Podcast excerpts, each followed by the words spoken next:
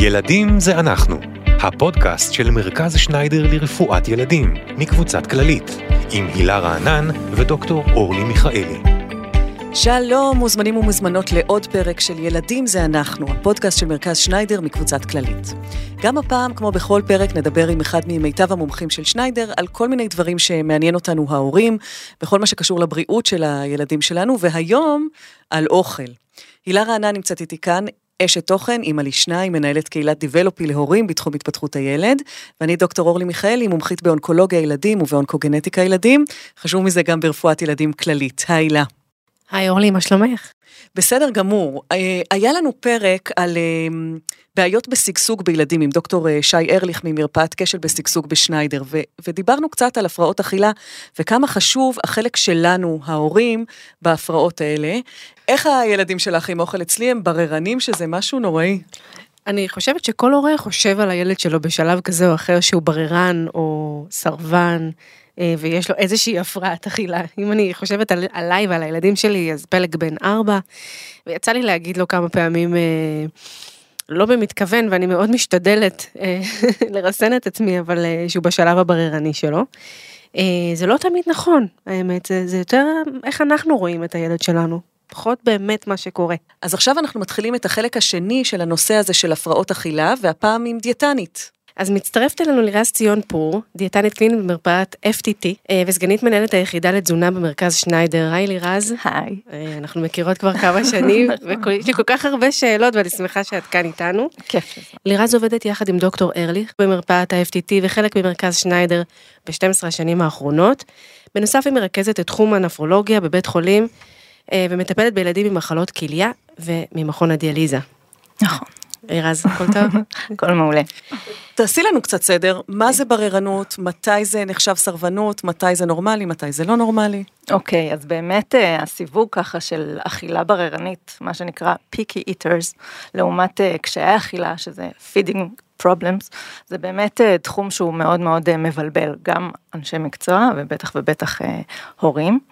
אמ, אכילה בררנית היא, יש אכילה בררנית טבעית כזאת שמתרחשת בדרך כלל סביב, מתחילה סביב גיל שנתיים שלוש ומלווה את הילד ככה כמה שנים, את הילד ואת ההורים שלו, אה, וזה בדרך כלל משהו שרואים כזה בצורה מאוד עדינה יחסית, כלומר פתאום אה, מצמצמים קצת את קבוצות המזון שאוכלים, פתאום לא רוצים שאוכל אחד ייגע באוכל השני, פתאום זה נהיה רק תוספות בלי רוטב מעל או רק בצבע מסוים, זה דברים שהם אופייניים לגיל, אה, מתוך החשש להתנסויות חדשות ולמאכלים חדשים, שזה משהו שהוא חלק מההתפתחות הרגילה והתקינה של הגיל הזה.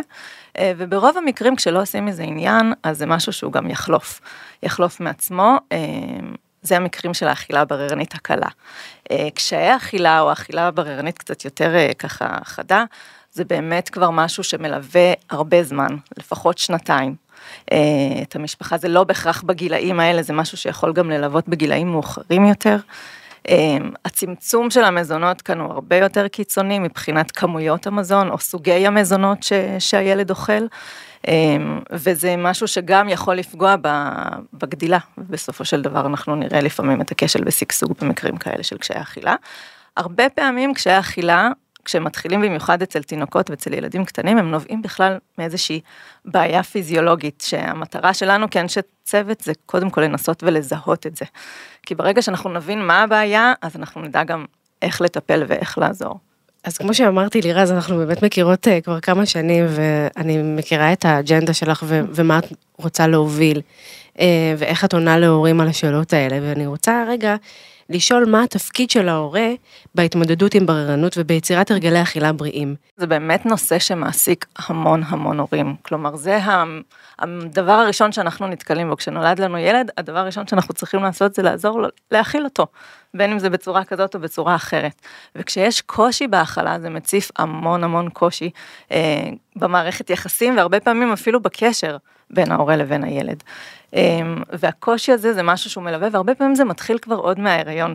לפעמים כשיש איזשהו עניין במהלך ההיריון, במעקב של ההיריון, שצצים איזשהו, איזה שהם דברים שקצת מעוררים אה, לחץ ודאגה אצל ההורים, אז הרבה פעמים זה יבוא לידי ביטוי גם בתחילת החיים ובכל התחום הראשוני הזה של האינטראקציית ההכלה, שזה משהו שפוגשים בהתחלה. אז זה נושא שהוא מאוד מאוד טעון ומאוד מאוד מעסיק, והחדשות הטובות הן שלהורים יש מה לעשות. כלומר, זה לא גזירת גורל כשיש אה, קשיים. כמובן, קודם כל צריך להבין ממה הקושי הזה נובע, ואז אה, לטפל בזה בהתאם, אבל גם הדרך שאנחנו כהורים ניגש לזה, היא מאוד משמעותית בהצלחה או בחומרה שזה יכול להתפתח לשם. אמרת קודם את המשפט, אם אנחנו כהורים לא נפריע להם, הם יעברו את זה. אז תסבירי איך הורים נכון, מפריעים להרגלי נכון. האכילה. אז קודם כל, באמת, בתחילת החיים, אז אכילה היא דבר יותר רפלקסיבי, כלומר, כשתינוק רעב, הוא דורש לאכול. בוכה או מראה סימנים ראשוניים לפני הבכי לאכילה, ברגע שאנחנו מאכילים, מתישהו הוא ירגיש את השובע והוא יסמן שהוא לא רוצה לאכול. אה, וזאת בעצם סיטואציה של האכלה תקינה. אה, אז אנחנו קודם כל צריכים להיות קשובים, כלומר קשובים לסימנים הקטנים האלה ש, שכבר התינוק הקטן שרק נולד מראה לנו שהוא רעב, ואני גם הוא קשובים... הוא ממש מסיט את הפה, הוא מסיט את הפנים כשנמאס לו, צריך נכון, להסתכל נכון, על זה. נכון, אז פה צריך להיות קשובים ולאפשר את סיום האכילה. כי הוא בעצם יודע להרגיש את תחושות הרעב והשובע בהנחה שהכל בסדר והילד בריא, אז הוא יודע באמת להרגיש את תחושות הרעב והשובע ולסיים את האכילה כשהוא מרגיש שבע. זאת אומרת להורה, תסמוך על התינוק שלך. נכון, נכון, הוא יודע מתי נכון. הוא לא רוצה יותר. אז אנחנו בשלב של הבקבוקים, עכשיו בואי נעבור לחשיפה למוצקים, אז, יש אז דרך באמת, נכונה. גם, גם בהמשך, כל עוד אנחנו לא מתערבים, ואנחנו לא אומרים לו אם הוא רעב או לא רעב, או אם הוא סיים לאכול כי נגמר האוכל בצלחת, או כי הוא באמת מרגיש שבע, שכאן זה כבר המקום של ההורה להשפיע בצורה כזאת או אחרת על, על כל דפוס האכילה. אמ, אז אם אנחנו קשובים, אז בדרך כלל האכילה היא באמת אה, קצת יותר רציפה ומסודרת, ואז הילד גם כאן יסמן לנו אם הוא רוצה או לא רוצה. עכשיו, יש ממש חלוקת אחריות בכל הנושא של אכילה, בין ההורים לבין הילדים. ההורה אחראי על מתי יהיו ארוחות, כאן אני מדברת על ילדים קצת יותר גדולים, מתי יהיו ארוחות, שכדאי ייפתח איזשהו מרווח בין ארוחה לארוחה, כדי שבאמת הרעב אה, יופעל בגוף, כי הרעב זה המנגנון המוטיבציוני הכי גדול לאכילה, בסופו של דבר. אז צריך להיות מרווח בין ארוחה לארוחה. די לנשנושים. בדיוק. אז מרווח זה באמת התנאי הראשון. לנו מותר. לנו מותר. אז זהו, שלא. כי, כי בסוף אנחנו כהורים, אנחנו מודל חיקוי. ומה שהם רואים אותנו עושים, הם עושים אותו דבר. גם אם אנחנו חושבים שהם לא רואים. אה, ואם אנחנו אוכלים בצורה כזאת של, של נשנושים כל היום, אז בסופו של דבר גם הילד יאכל בצורה כזאת. Mm-hmm. ואנחנו לא יכולים לעשות משהו אחד ולהגיד לו, לא, אני, אני עכשיו מנשנשת כי זה הזמן קפה ונשנושים שלי, אבל אתה לא יכול לאכול עכשיו כי עוד מעט כן. יש אוכל. אז, אז רגע, אז אני מצרפת לאחריות את מודל החיקוי. נכון. אמרנו ארוחות מסודרות. נכון, מתי תהיה ארוחה. אמ, איפה, איך תתנהל הארוחה הזאת? כלומר, כדאי שזה יהיה בצורה משותפת כמה שאפשר, מסביב לאותו שולחן, גם כאן המודל לחיקוי מאוד משמעותי, כי אם אנחנו יושבים ואוכלים יחד עם הילדים שלנו, אז בסופו של דבר אנחנו לא צריכים לנאום כמה זה חשוב לאכול ירקות ופירות, אנחנו צריכים שהם יהיו על השולחן ולאכול את זה בעצמנו. וליהנות מזה. וליהנות מזה, ולא לעשות כזה, וכאילו, ברוקולי זה חשוב. באמת ליהנות מזה, וכאן בלי הרצאות ובלי גינונים מיותרים בעצם, דרך ה... הצפייה בנו, זה המודל החיקוי הכי טוב, בנו ובאחים הגדולים אם יש, ובכלל, לייצר חוויית אכילה משפחתית, אה, והדגש הכי חשוב שזה יהיה באמת מהנה. זה יהיה חוויה נעימה וכיפית לשבת מסביב לשולחן. לא איזה חוויה ביקורתית או שיפוטית על מה אכלת, מה לא אכלת, מה נשאר בצלחת. איך ו- אכלת? וכמה צריך לאכול, אם זה מלוכלך, אם זה נקי, מה קורה, למה אתה זורק על הרצפה. רגע, בואו נדבר על זה, מותר ללכלך. חשוב ללכלך, לא רק שמותר ללכלך. למה? תסבירי. כי המגע באוכל זה בעצם השלב הראשוני. אנשים טועים לחשוב שלאכילה יש שתי פעולות, כלומר, אני יושב ואני אוכל. זה לא באמת ככה. בתהליך האכילה יש משהו כמו 32 שלבים. אה, ש... וואו. מאוד מאוד okay. אוקיי. מורכבים. וזה מתחיל בכלל מהסבילות של האוכל כשהוא נמצא איתי באותו חלל בחדר, דרך הריח, דרך המראה שלו, אה, וזה ממשיך גם דרך החושים האחרים, שזה, אחד מהם זה המגע. אז זה שאני נוגע באוכל ומועך אותו עם הידיים ובודק מה קורה לו כשהוא נופל על המגש או מה קורה לו כשאני זורק אותו על הרצפה ואיך הוא צונח על הרצפה, זה חלק מהשלבי חשיפה הראשונים והחשובים האלה לאוכל, ובקצה המדרגות של השלבים האלה, גם בסופו של דבר יכולה להגיע טעימה של האוכל. אז זה משהו מאוד מאוד חשוב מבחינה התפתחותית, קיצור, וגם בדרך להגיע. תשאירו את הניקיון לסוף. נכון, נכון. מגבונים, תוך כדי. לא תוך כדי, לא, זהו. לא, אז כאן זה כדי. באמת בדיוק הדבר הזה, זה החשש של ההורה מ- מהלכלוך, הוא הרבה פעמים מפעיל התנהגויות שהן בסופו של דבר מרחיקות את הילד מאכילה, כי זה יוצר חוויה שהיא לא נעימה. תדמיינו את עצמכם, אתם יושבים ואוכלים ופתאום מישהו בא ומנגב לכם כל רגע את, ה... את הפה מסביב.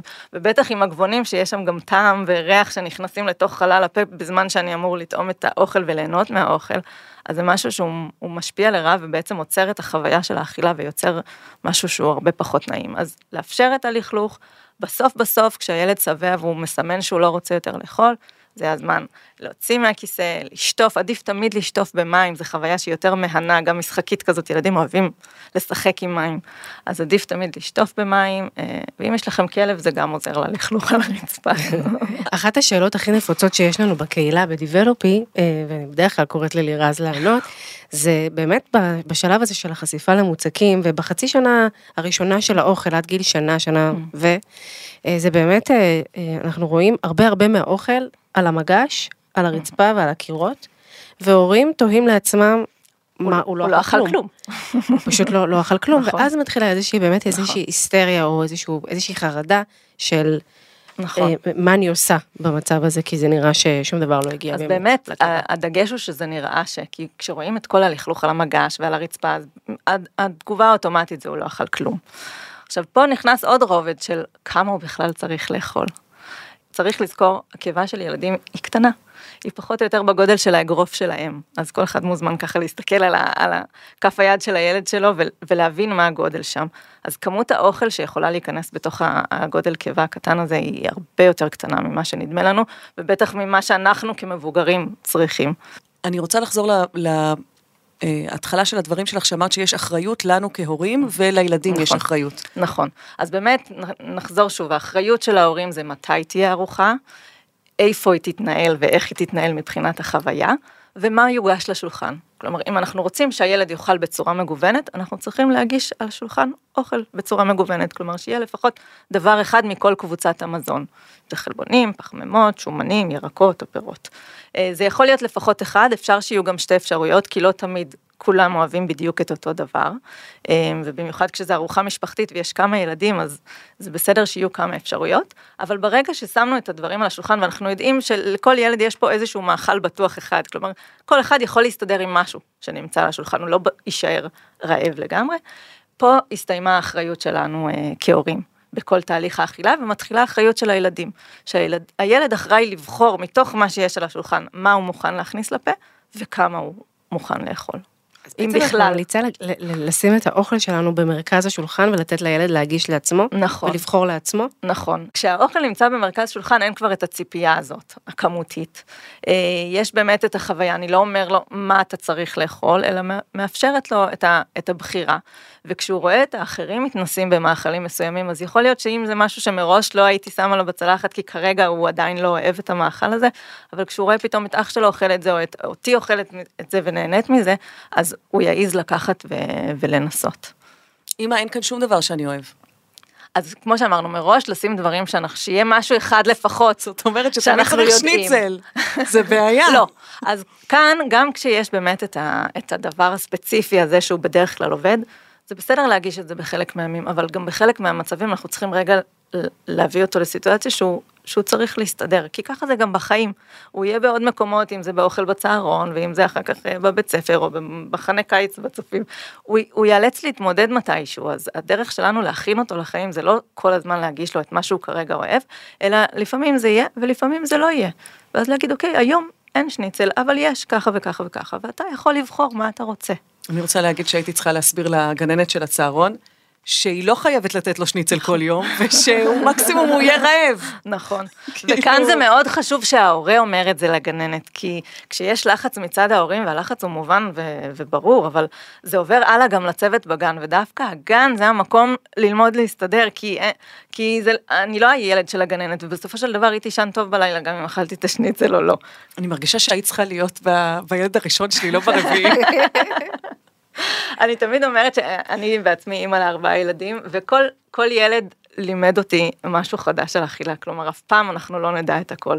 ועם כל אחד מהם הייתה התמודדות שונה, בגילאים שונים, אה, ובאמת אנחנו כל הזמן צומחים ו- ולומדים לתוך אני זה. חושבת שההתמודדות עם הילדים גם גורמת לך להתמודד עם מה שאת עברת, פתאום זה מציף. לגמרי. והרבה פעמים הורים אה, פועלים מתוך ההרגלים שעולים להם לגמרי. מהילדות שלהם, ואיך הם אה, היו סביב האוכל. ולכן זה מאוד חשוב לשבור את המעגל הזה וליצור הרגלי אכילה נכונים בבית, כדי שגם הילדים שלכם, כשהם יהיו הורים, לא יעבירו לא את זה יעבירו הלאה. את זה הלאה. וזה באמת דבר מאוד חשוב, אנחנו מקפידים במרפאה תמיד לשאול גם על ההורים, כלומר, איך הם היו כאכלנים בתור ילדים, מה הסבא והסבתא מספרים עליהם, כי המון פעמים אנחנו נראה ממש שחזור של אותן התנהגויות. והמטרה היא באמת לעשות את הקאט הזה, ולא לשחזר את העבר, אלא לייצר חוויה אחרת, כי בסופו של דבר, ההתנהלות הזאת לא, לא רק שהיא לא עוזרת, היא גם גורמת לצד השני. כלומר, זה ממש מביא את התוצאה ההפוכה. אותי לימדו שאין מסיחים בשעת הסעודה, וזה בדיוק הפוך צריך להיות. נכון. זה הזמן לדבר, חבר'ה. בדיוק אה, כתבתי איזה פוסט לא מזמן על הסיפור הזה, שזה תמיד הפריע לי המשפט הזה בשיר, אין מסיחים בשו... בשעת הסעודה, ואני פשוט שיניתי אותו לילדים שלי, שאין מסכים בשעת הסעודה. בעצם זה... מובילה אותי לשאלה הבאה. את ממש היום עושה כבר, לי אה, אה, גשר כזה באמת על המסכים. אימא שבאמת לא יודעת כבר מה לעשות, אה, הילד לא אוכל לי. זה לי. ממש, לי, לי. לי, כן, לי. אה, אז אה, אני מצטערת, אבל אני נותנת לו לראות יוטיוב תוך כדי, כי זה הדרך היחידה שאני מצליחה אה, לגרום לו לאכול. אכילה מול מסך היא, היא ממש לא רצויה, אמ, במיוחד מתוך זה שהיא מנתקת אותנו מהמנגנון הטבעי הזה של הרעב ושל השובע. כלומר, אין כבר תחושת רעב ואין תחושת שובע, והאכילה היא נהיית אה, בצורה כזאת ממש מול המסך שמרצד אוטומטית. אני לא נהנה מהאוכל כמו שיכולתי ליהנות ממנו אם הייתי מושקע כל כולי בתשומת לב של האכילה עצמה, אה, ובטח שאין את האינטראקציה האנושית שצריכה להיות באכילה משותפת, כלומר אין פה שיח, אין פה אה, חוויה נעימה, ובסופו של דבר הקשר בין הילדים להורים זה הדבר הכי חשוב לילדים. אה, ואם אנחנו נשב יחד איתם לשולחן ונייצר פה חוויה נעימה מבחינת הקשר, זה הרבה יותר שווה מכל מסך שלא יהיה, לא משנה מה הכמות שהילד יאכל. אז גם אם הוא מסרב לאכול, באותו רגע אנחנו לא מציעים לו צ'ופרים תוך כדי, כדי שהוא יאכל. נכון, כי האכילה היא מנגנון שצריך לבוא מתוך הצורך הפנימי שלו, מתוך תחושת הרעב שלו. אם הוא לא אכל, הוא זה שיישאר רעב בסופו של דבר. ואז בארוחה הבאה, הוא יצטרך לשקול שוב מחדש, האם הוא בוחר לאכול או לא בוחר לאכול, והבחירה היא שלו. אה, וזה זה דבר מאוד משמעותי בנושא של האכלה והאכילה. אה, אני רוצה לבקש ממך אה, לנצל את זה שאת כאן ולבקש טיפים להצגת מוצקים.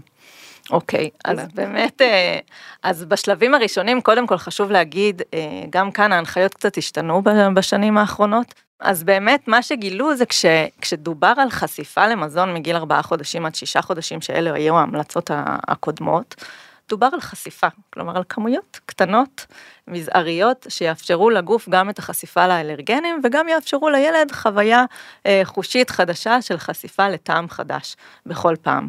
אה, אבל מה קרה? חשיפה זה אף פעם לא משהו ש, שהורים נעצרים בו, במיוחד אה, בכל הנוגע לאכילה ולכמויות.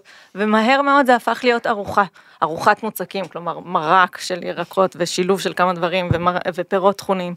אה, וזה כבר עומס גדול מדי על מערכת העיכול של ילד בגיל ארבעה חודשים עד שישה חודשים, וגם עומס גדול מדי מבחינה התפתחותית, כי בדרך כלל רוב הילדים עדיין לא בשלים לאכילה כזאת בגיל הזה. ולכן שינו את ההמלצות בין השאר אה, לזה שאפשר להתחיל רק בגיל שישה חודשים, אבל כבר אפשר להתחיל ישר בארוחות, כי הבינו שכל הנושא הזה של הטעימות הקטנות זה לא מצליח לעבוד, לפחות לא פה בישראל, ההנחיות הן שונות בכל מדינה, אה, אבל כשמדובר על חשיפה למזונות עם פוטנציאל אלרגני גבוה, אז כאן כן ממליצים להתחיל אה, בגיל מוקדם יותר, אפשר להתייעץ עם אלרגולוג או עם דיאטנית בנושא, אה, ולעשות את החשיפה אה, נקודתית ובכמויות קטנות, כי כאן באמת יש משמעות לכמויות ההולכות ועולות בהדרגה. לירז, לאורך השנים בטח נתקעת בכל מיני מיתוסים וסברות שמביאים איתם ההורים, אז בואי תנסי לעשות לנו סדר, מה נכון, מה ממש לא נכון והוא לגמרי מיתוס, מה מומלץ, מה עדיף להימנע. אז, אז כמו שכבר דיברנו ככה מקודם, על כל הנושא אה, של אסור לשחק עם האוכל. זה משהו שהוא מאוד מאוד אה, משמעותי ונאמר הרבה פעמים על ידי הורים, אה, ואני אומרת לא, מותר לשחק וחשוב לשחק. משחק עם אוכל הוא חשוב, במיוחד אצל ילדים בררניים ש, שקשה להם להתנסות עם מאכלים חדשים, אז דווקא המשחק עם אוכל, וזה תחום ש, שאצלנו המרפאות בעיסוק שעובדות במרפאה, זה כלי מאוד משמעותי אה, בתהליך הטיפול, אה, דווקא בלפתוח ככה את, ה, את החשיפה למגוון מזונות חדש, דרך המשחק שאין את הלחץ ואת הציפייה לאכול מזה. האכלת חלום. בואי נדבר על הנושא המאוד רגיש הזה. כן. גם את זה אנחנו רואות כמה וכמה פעמים. תסבירי רגע קודם מה זה כן, חלום, אוקיי, אז- ללא מומחים מבינינו. אז אני אסביר, זה מונח שנתבע על ידי אה, אחות אה, בריטית בשם אה, טרייסי הוג, הידועה בכינויה כלוחשת לתינוקות, יש ספר שהיא כתבה עם הרבה אג'נדות מסביב, אבל בכל הנוגע להאכלת חלום, היא בעצם ממליצה להורים להאכיל את הילד לפני שהם הולכים לישון, כלומר בזמן שנוח להם, כשהוא ישן, אז זה אומר ממש כזה להוציא אותו בזמן שינה ולהבריג את הבקבוק לתוך הפה, כך, כך נאמר, אה, ופשוט הרפלקס המציצה יעבוד והילד יאכל. וגם כאן זה מחזיר אותנו למתי תתרחש בכלל אכילה, האם זה כשזה נוח לי, או האם זה כשהילד צריך לאכול כי הוא מרגיש רעב. אה, והאכלה כזאת, לא רק שהיא מאוד מסוכנת, כי בזמן שינה בעצם כל מנגנוני הבליעה ושרירי הבליעה יותר רפואיים, אז ככה שאכילה אה, במהלך שינה זה משהו שיכול באמת אה, להיות מסוכן מבחינת הבליעה, וחס וחלילה אפילו לעשות אספירציות, שזה בעצם שאיפה של, של מזון לקנה הנשימה. וחוץ מזה, יש לזה גם השלכות התנהגותיות, כי בסופו של דבר הילד הוא אכל בצורה לא רצונית, כשהוא לא רצה. זה משהו שחדירה לתוך המרחב הפרטי שלו ש, שלא בא מהסכמה שלו, כלומר הוא לא פתח את הפה ובא אל הבקבוק, כמו שאנחנו מצפים שזה מה שיקרה באכילה תקינה. אנחנו רוצים להציג את הבקבוק והילד הוא זה שיפתח את הפה ובעצם בכך יסמן את ההסכמה שלו לה, לאכילה. אה, וכשזה קורה, לפעמים זה יכול ממש להשפיע על כל התנהלות האכילה במהלך היום וליצור קשיי אכילה ביום שההורים לא יודעים לקשר אותם בכלל לחוויה ש, שקורית עם הילד בלילה. לא יכול להיות שאני אדבר עם דיאטנית בתוכנית ולא נזכיר הנקה. אז אולי אם אנחנו מדברות על מיתוס, נלך לזה שזה באמת לא מיתוס שהנקה היא המזון הכי בריא לחודשים הראשונים של החיים, אבל גם שזה לא ייהרג ובל יעבור שנכניס מדי פעם אה, בקבוק לילדים. אז גם כאן זה נושא ככה מאוד מאוד טעון, הילה יודעת משאלות שיש הרבה פעמים לאימהות, אה, זה נושא מאוד מאוד טעון. אה, זה, זה לא רק שזה האופציה המועדפת, כלומר זה, זה, זה הדבר, זה הטבע, זה כלומר הטבע. לא סתם הטבע יצר אותנו ככה, זה דרך החלב ואם, הג- הגוף של התינוק שלנו מקבל המון המון רכיבים, אם זה רכיבי מערכת חיסון ודברים נוספים חוץ מהזנה, כלומר הנקה היא לא רק הזנה, היא גם הזנה, אה, ומן הסתם זה גם קשר, אה, וזה משהו שמומלץ, אבל תמיד הדגש צריך להיות, זה מומלץ כשזה מתאים לאימא ולתינוק. כמובן שאני תמיד ממליצה, כשמשהו לא מסתדר, ויש הרבה אתגרים בהנקה שיכולים להיות, במיוחד בחודש, חודשיים הראשונים, אז הדגש הוא באמת לפנות לאיש המקצוע הנכון. כשיש אתגרים בהנקה, לפנות ליועצת הנקה מוסמכת IBCLC, שזה באמת הארגון העולמי של יועצות ההנקה. עוד מיתוס נפוץ זה שאין לי מספיק חלב, ששומעים את זה כבר ביום הראשון אה, אחרי הלידה. עכשיו, ביום הראשון אחרי הלידה הכמויות הן ממש מזעריות, זה קולוסטרום, הוא ממש ממש סמיך צמיג ובכמויות קטנות, וזה כל מה שהילד צריך, הקיבה שלו מאוד מאוד מאוד קטנה. זה לא נפחים שאנחנו רואים בבקבוקים או בכמויות. אה, אז גם כאן, כשיהיה... כשיהיה יותר ידע ויותר אה, למי לפנות כבר בימים הראשונים, אני מניחה שזה משהו שיקל על אמהות שיש להם את הרצון להצליח בזה. כי הימים הראשונים של אחרי הלידה הם מאוד מאוד מבלבלים. ואת הידע לגבי הנקה זה משהו שצריך עוד לרכוש אותו במהלך ההיריון. כל כך מסכימה, יש ממש קורסים, אפילו אונליין, של הכנה להנקה. גם כשאת בבית החולים, אחרי הלידה, לא להתבייש לבקש, יש שם, יש יועצות הנקה נהדרות, נכון. אני יכולה להגיד ששתי יועצות נכון. הנקה בלידה של הילד הראשון והשני שלי, אמ, אני מרגישה שהן הצילו את ההנקה עבורי. אה, כי לא ידעתי מה לעשות, ולא הצלחתי, וזה כאב, וזה באמת הרגיש שלא... לא שם, ו- ואני מרגישה שזה שפניתי לעזרה מאוד מאוד מאוד הציל את זה. אה, לגמרי. ונתתי לזה את ההזדמנות. אז לא, לא להתבייש לבקש עזרה. גם אני ביקשתי עזרה ואני רופאת ילדים. נכון. אה, מיתוס אחר, מים. צריך לשתות המון מים. זה אחד המיתוסים האהובים עליי, כי באמת אנחנו רואים את זה גם המון במרפאה. יש חרדת שתיית מים מאוד מאוד גדולה אצל אה, הורים, לפחות אה, אצלנו בארץ. באמת צריך לשתות מים, אבל באיזה מצבים? כלומר, תינוק קטן שמקבל חלב אם או תמ"ל, אז הוא לא צריך תוספת של מים, כי בעצם החלב אם מכיל כמויות גבוהות של מים, וגם התמ"ל עצמו מוכן ממים ואבקה.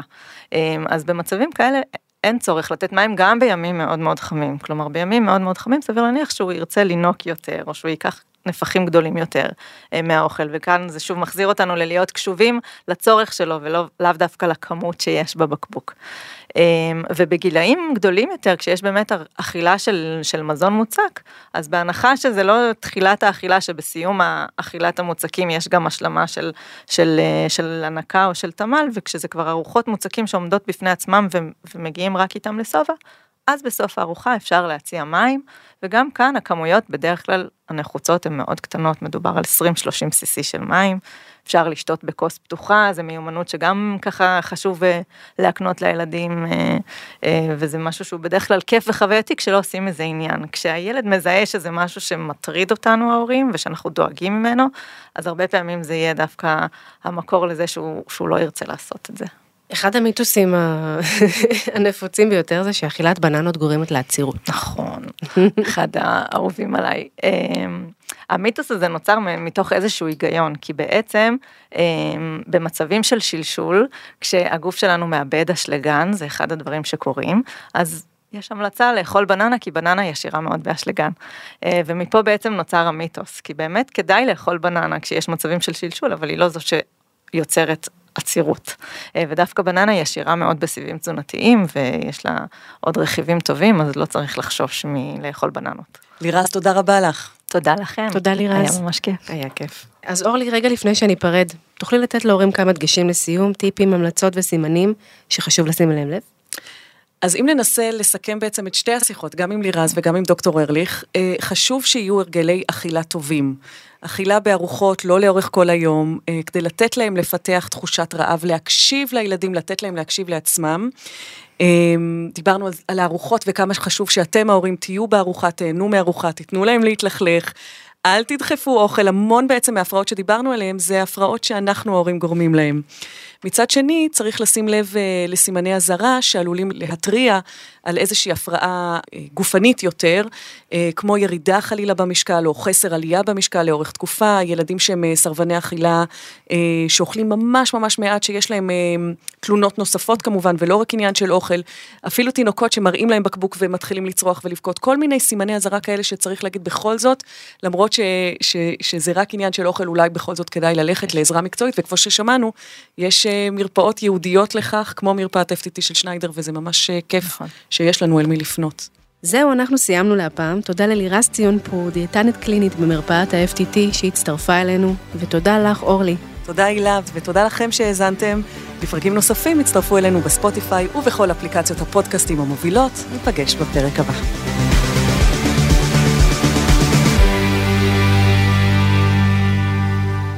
התכנים הנאמרים בפרק אינם מהווים ייעוץ רפואי או תחליף לייעוץ רפואי, והמידע הינו כללי בלבד. הוקלט באולפני אדיו, המשווקת את ספוטיפיי בישראל.